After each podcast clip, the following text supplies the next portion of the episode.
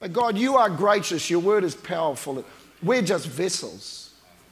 And it's the word that transforms and changes. It's the word, God, that creates.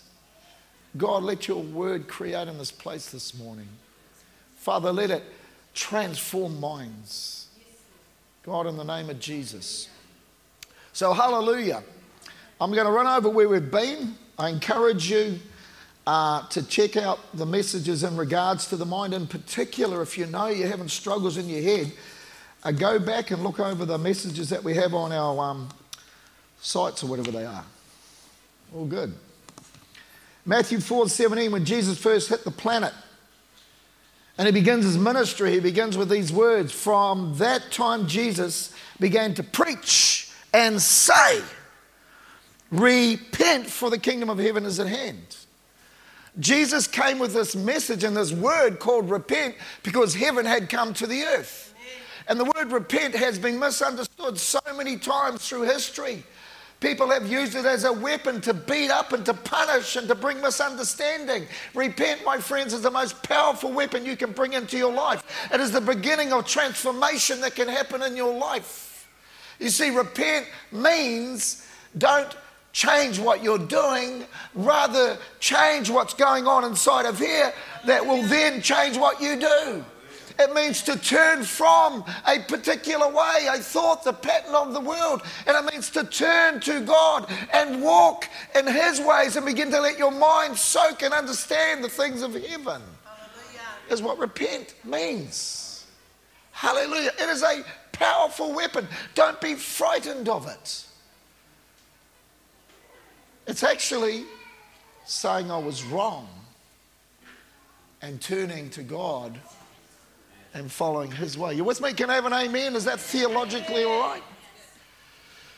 We got Baptists in the house. I've got to stop it, Sean. I go. Repent. Repent means to change one's life based on complete change of attitude and thinking concerning sin and righteousness. To think differently, to change what you do by changing how you think. Hallelujah. Romans chapter 12, verse 2 says, Be not conformed to the standards of this world, but be transformed by the renewing of your mind. It doesn't say that you're going to be transformed in your mental health by following what the world says. It says, don't conform to this pattern or this way of thinking that the world has been pushing in your face since you first started to breathe air. It says, don't conform to that, but rather be transformed through this thing being renewed. Hallelujah. You know what the word renewed means? The word renewed means to renovate, to make new. I used to be a builder. Sean and I were builders together. And we would get renovation jobs. And see, some people, when they become Christians and they read the scripture about being renewed, uh, can kind of like be people who own a house sometimes, and what they want to do is to change the look of the house. All they simply think they need to do is give it a paint job and paint over the old. But the word renovate actually means to tear out the old and put in the new. You with what I'm saying? You ever, you know, people who paint over the old are usually trying to hide something. It's true. Hallelujah. I've done it when I was a sneaky builder sometimes. I'll just cover that bit over.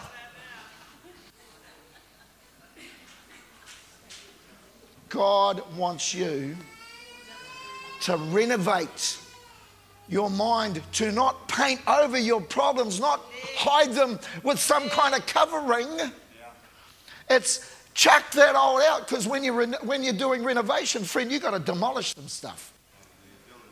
Chuck it out. Build a new. And if you build on the rubbish, it won't stand. Renovate. Again, it's the same theme of repent. Throw out a way of thinking and bring in the kingdom style of thinking.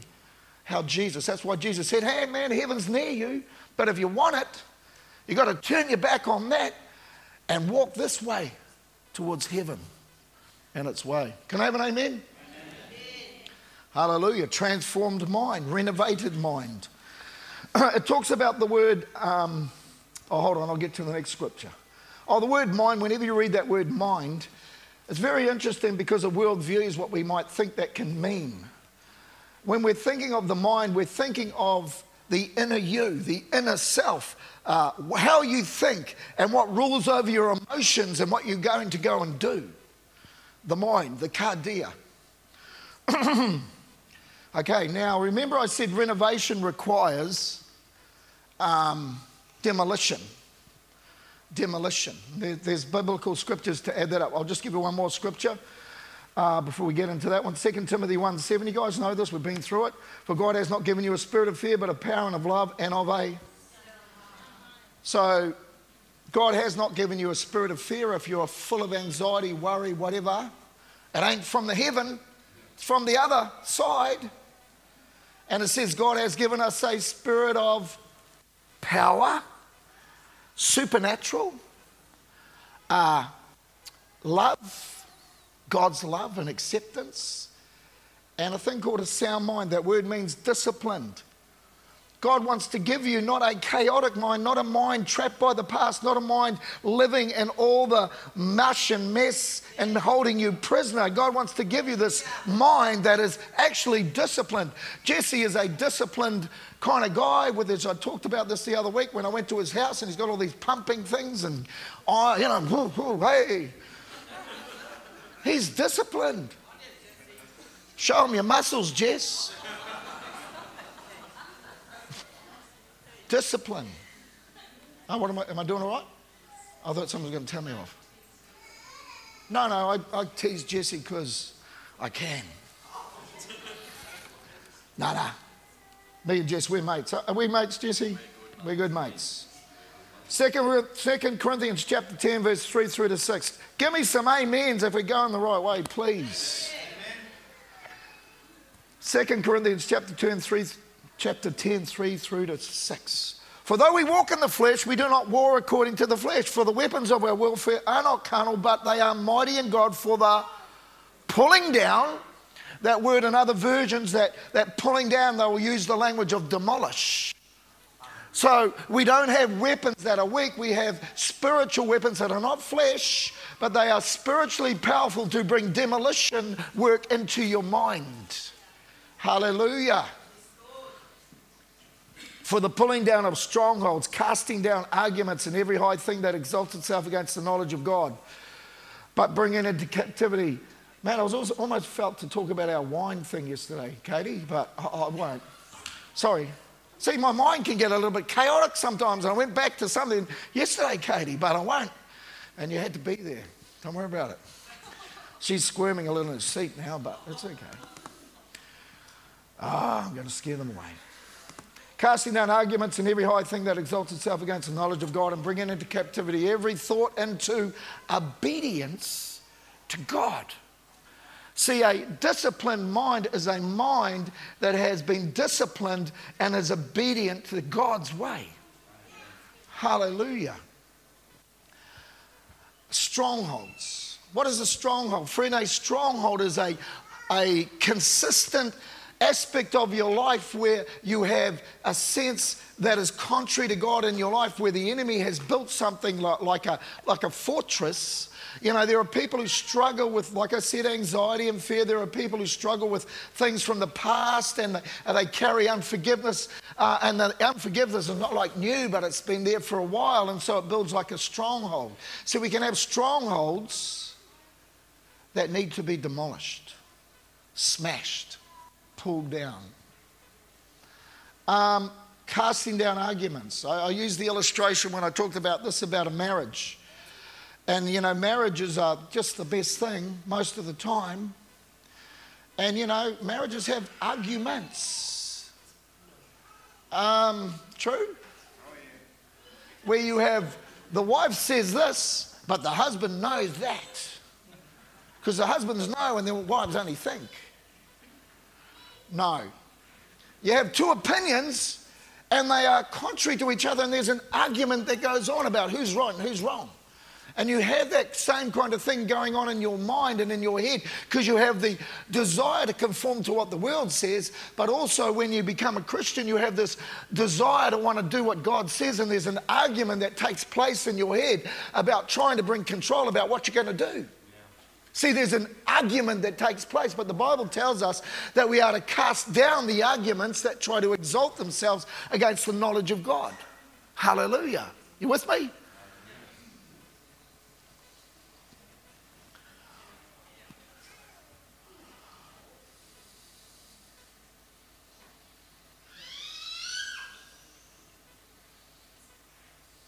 The battle of the mind is about demolishing, it's about casting down, it's about filling it with what God says. Hallelujah. So we've been there. Now I want to go to a new aspect and take you a little bit further. I want to talk to you about the aspect of a supernatural mind. So you have a natural mind. and The Bible describes it also as a carnal mind. And the carnal mind, according to the scripture, is actually an enemy of God. And, and it can't, God don't like that aspect of you. And the two can't, can't kind of co, it can't um, mix. It's an enemy. So your carnal or your natural mind can be, is an enemy of God. But then you have a spiritual mind that when you become a Christian, you begin the journey of, of you know, repentance, turning away from the old and following the new and following God. Um, uh, what did I just say? I'm looking at my grandson. I'm getting distracted. I'm trying to not. He's so handsome. Uh, you know what? Everybody says, How blessed is that boy that looks like his papa? Ha ha ha. The spiritual mind, Ephesians 3:20. Super important. Think about this.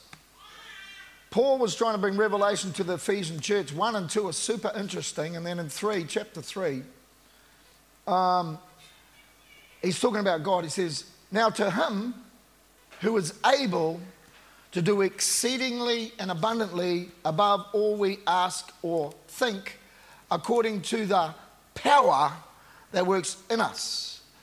So it's talking about God, and it uses this language of exceedingly and abundantly. Kind of interesting. See, why didn't Paul just say this? Why didn't Paul just say, um, and to whom was able to do above all we ask or think? Now, have you ever seen a sunset? There was a tremendous one there this morning, uh, yesterday morning in Yarra. Uh, Katie, you took a photo, you showed me. I was actually uh, I saw it myself. Have you ever seen something so beautiful that just saying beautiful is not enough? Ever, ever you know, like something that is just like, you know, magnificently, wonderfully, incredibly beautiful. Because if you said beautiful, it wouldn't be enough to just describe the wonder. Now you can say, wow, that was a really nice uh, sunrise. But when you see a massive one, your language gets stirred up a bit because you're trying to speak what you saw. So, Paul using this language is trying to describe something that he needed to add these, is it adjectives? Whew, that's pretty good for my education. To try to get the people to understand something about the wonder of God.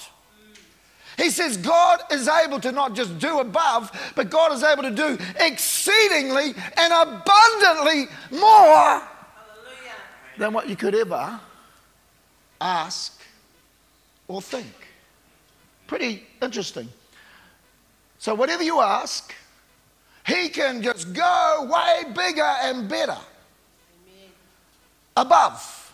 Amen. Hallelujah.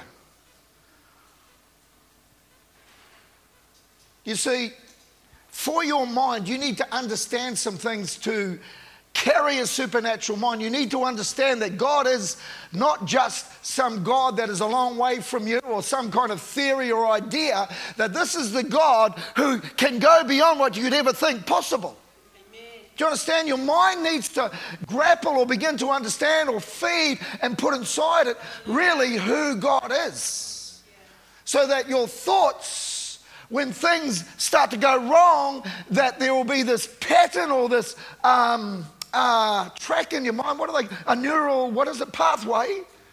that will lead you to go, oh, but hold on, trouble's happening. It's difficult. I got some problems. But guess what? Uh, it says that I, God can do above exceedingly more. Amen. See, I shout sometimes because my emotions get touched by Him. Amen. Hallelujah. I'll bring it down though. What are you thinking right now? What are you thinking? Whatever it is, He can do more than that. Above it. You know, when we think about our problems, that's what I'm saying in the cup. Oh, it's so half empty. But see, the half full and the half empty, the half empty just looks at the lack. But the half full thinks, well, I've got a full, I've got a half cup. But guess what? God can do more and fill my cup Hallelujah. to overflowing. Hallelujah. Hallelujah. Psalm 23. My cup overfloweth. See, the mind and embracing what God says is about introducing into it things that the natural don't get. You, you get what I mean? That's why the two can't, there's this war.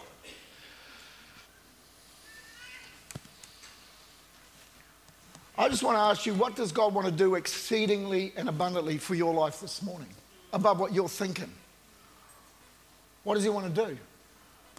I remember Terry Hargraves. I've known Terry for a long time. I've watched his journey and his ride. And I've watched his growth as a, in the spiritual aspect because that's my job. But he's a friend too. And um, I watched his journey about understanding money. And I watched and I heard him say to me on many occasions that where he would use the language like, I cannot believe what God has done with my finance. Because he thought that he could do this, but God did way more that. Hallelujah. And see, money is a funny thing. Pekka talked about it last week. I heard it was a really excellent message. People can look at money from a natural level.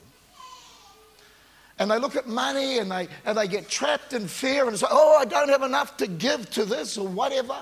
Praise God, we have some awesome givers here. Terry's a great giver. But then I watched him on his ride as he understood more and more of this exceedingly abundantly above. And I watched, and I watched just, you know, I can't go, I won't say much more. And I've seen that, my friends, in my life in so many other ways, personally, not just loot. But when I thought God would bring me to Australia to do this, and then God actually did exceedingly abundantly above more than I thought possible. Hallelujah. Now, note what Paul says. Can I have an amen or am I boring you? Now, to him who was able to do um, exceedingly abundantly above all we ask or think. And then it says this, because this is a key according to the power working within. Real interesting.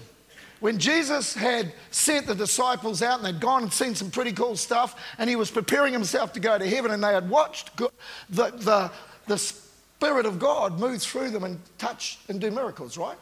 And then Jesus says this to them in John 16, I reckon. He said, um, The Spirit is, or He is with you, speaking of the Holy Spirit, is with you, but He will soon be in you. Now, think about this exceedingly abundantly above. It's not external, it's through the power that is at work within you. See, one of the things about transforming your mind and getting a mind that can begin to comprehend the wonders of what God can do is allowing what it, the power to not be external, yeah. but become internal. Am I making sense? Yes. The Holy Spirit. Preach it, darling. You see, transformation, biblical transformation that will change your mind to transform you into what God has called you to be comes not because of your strength or your wisdom or how smart you are. It comes from the mighty power that you introduce into your life, the Holy Spirit. Sean, can I have an amen? Amen.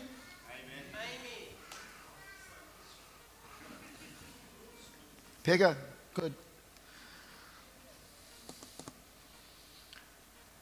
So, this is the thing that my ride with God has been is about departing from the conforming and the way the world thinks and trying to walk closer and, and, and let this mighty power work within my mind to transform to help me to understand things I never thought I would understand. You see, at a natural level, you can't, you, you just can't, you can't get what God can do. You need supernatural transformation within your mind. Hallelujah.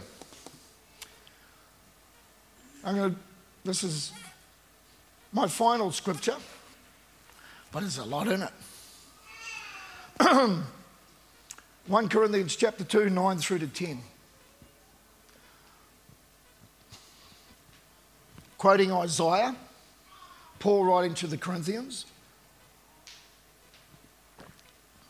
But as it is written, eye has not seen, nor ear heard, nor has it entered into the heart of a man the things which God has prepared for those who love Him.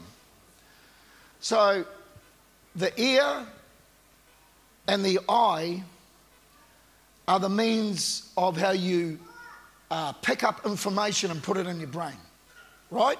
Your ear hasn't heard, your eye hasn't seen,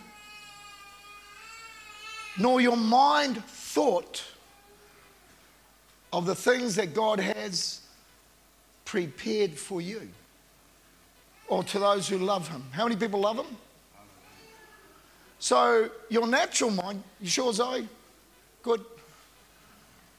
Your natural mind, your physical ability to see what's happening around your life and what you can hear at a natural level as it comes into your brain and it activates your thoughts cannot, cannot, cannot understand what God has prepared for you. It can't. Understand? Only supernaturally will you. Hallelujah. Think about this thing about prepared. Oh, I'll finish the last, I'll finish all the scripture. Such a good looking boy.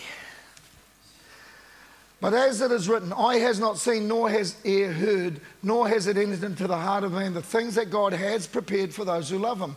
But God has revealed them to us through his spirit. The word revealed there means to take the lid off. It's like, you know, when you see a dinner and it's got one of those silver covers on it, and you know there's dinner coming, but you don't know what it is. And see, the Spirit lifts the lid so you can see what God's prepared. Amen. Hallelujah. If you don't have the Spirit, the lid will stay on. And it'll just look like, well, there's something. Amen. For what man knows the things of man except the spirit of a man which is in him. Even so, no one knows the things of God except the Spirit of God. Now we have received not the spirit of the world, the conforming spirit. No, we don't want that one. But the, but the spirit who is from God. Note, that we may know the things that have been freely given to us. Christianity is not about you working up righteousness and making some kind of a wonderful thing that God will say, You are so good. I'm just going to give this to you. It's free. You understand? It's free. So I want you to think about this thing about prepared. God has prepared something for you. Would it be boring? I think it's exceedingly abundantly above. What has he prepared? What would it be? Now, I'm going to give you a story that happened to me in Africa, and some of you have heard it before, but I want to break it up. And I'm going to boast, but I'm not boasting about me, I'm boasting about God, because Paul said, if you're going to boast, boast about God. Amen. So, Pekka and I were doing this crusade. Um, Jonah, our man, had come and stayed with us and said, Hey, Keith, I reckon you should do a crusade, you and Pekka. And he said, I'll fund it, which is unusual for Africans and Ugandans. And this thing must have cost them four or five thousand bucks over there. We had a big, huge stage, and um, it was, you know, all the, all the lights and the whistles. Hey? Yeah, it wasn't like the bouncy ones that we had. And um, there were like hundreds of people, and I didn't know, but where we were going to do the crusade was a centre of black magic in Uganda, just out of Kampala. I had no idea. I was, in fact, I was stupid. Anyway, we get there, and there's hundreds of people, and Keith, get up and preach. I was it the first or the second night? So we did our thing, and some people got saved, and it was fantastic. And there were a lot of people that got delivered of demonic stuff, right? And mate, Jonah, he is a firecracker. Anyway, the next night, same thing. We go there, and we'd prayed during the day with a lot of people who had bondage to black magic. They call it juju in Uganda. Anyway, get up on the stage, and it's my turn to do my thing again. And mate, a storm erupted. And I'm telling you, man, the wind was so powerful. No, don't you tell you. Oh, is my story. The wind was, and, and the wind was so powerful, it was blowing the stage like it was going to go over. There were trees around where we were all gathered, and the trees were folding from the weight of the wind, and it was looking extremely dangerous. And these Ugandans were smart enough to know we better get out of here. And I'm looking at Jonah, I'm saying, What do we do, Jonah? What do I say? Everybody's going, the wind, and I'm getting frightened of the storm. And a voice spoke to me, a voice not out there, but a voice within Uh, within. And it said something to me that uh, was outrageous. And he, the voice said to me, Rebuke the wind and the storm and command it to stop, to go. And there was an argument that proceeded in my head. The argument was, That ain't God. Don't you do that, Keith. That is so stupid. You're going to look like an idiot. You don't carry that kind of power. And on the other side, rebuke the weather, commanded. And, hmm, hmm, hmm, and I know who my God is the above and beyond and exceeding. So I took the courage and submitted to the voice of the Holy Spirit because it wasn't mine. And I rebuked the weather, and the, instantly, my friends, the wind dropped and the storm stopped. I'm t- yeah, see, yeah, okay, okay. Well, if that's the clap you give God doing that, I'm, I'm a bit disappointed. So let's, I just want to break this up a little as I close. God, according to the scripture, has prepared these things that we do that are way above what we think. And see, there's no way then I knew that that thing was coming. But according to the scripture, God knew and had prepared the angels and the power or whatever to smash that thing down. But in my head, my head needed to submit to the Holy Spirit and to step into because it wasn't my power. And when I spoke those words, you see, when it talks about the Spirit, it talks about the pneuma, which is the breath of God. And see, try and speak without breathing. Try it without using your breath. You can't. Friend, if you want to speak the things of God, you need the breath of God. Amen. Do you understand? It was the breath of God touched my words and broke that thing down. Now, here's the point. Did he prepare that so I could go, wow, look how good, you know, woo-hoo-hoo. There was way more going on there. Because, friends, there were people who needed to see the power of God. Amen. They needed to see that the name of Jesus is the greatest name on Hallelujah. the world. There were people who got saved that night, who got born again. If we had a folded and left,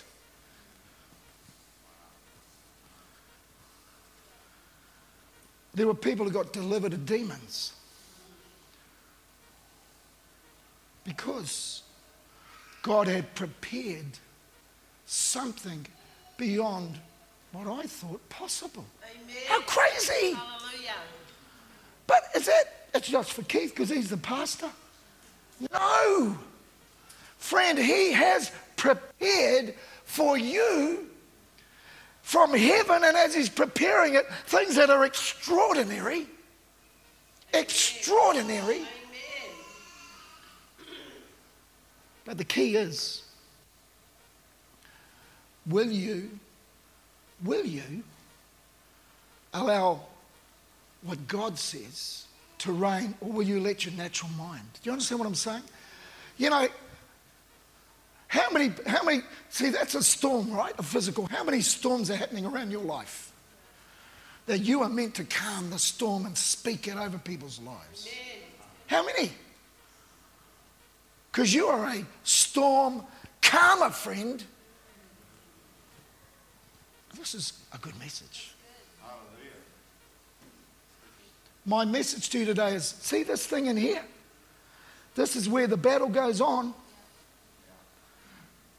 This is where the devil wants to keep strongholds and holds in your thinking. He wants to keep you at a carnal, natural level because then you will not live out the things that God, who has the exceedingly and abundant, has prepared. He wants you to stay there where you ain't going to calm the storms. Hallelujah. Close your eyes, please. God, I am a human vessel, but Holy Spirit, you are not.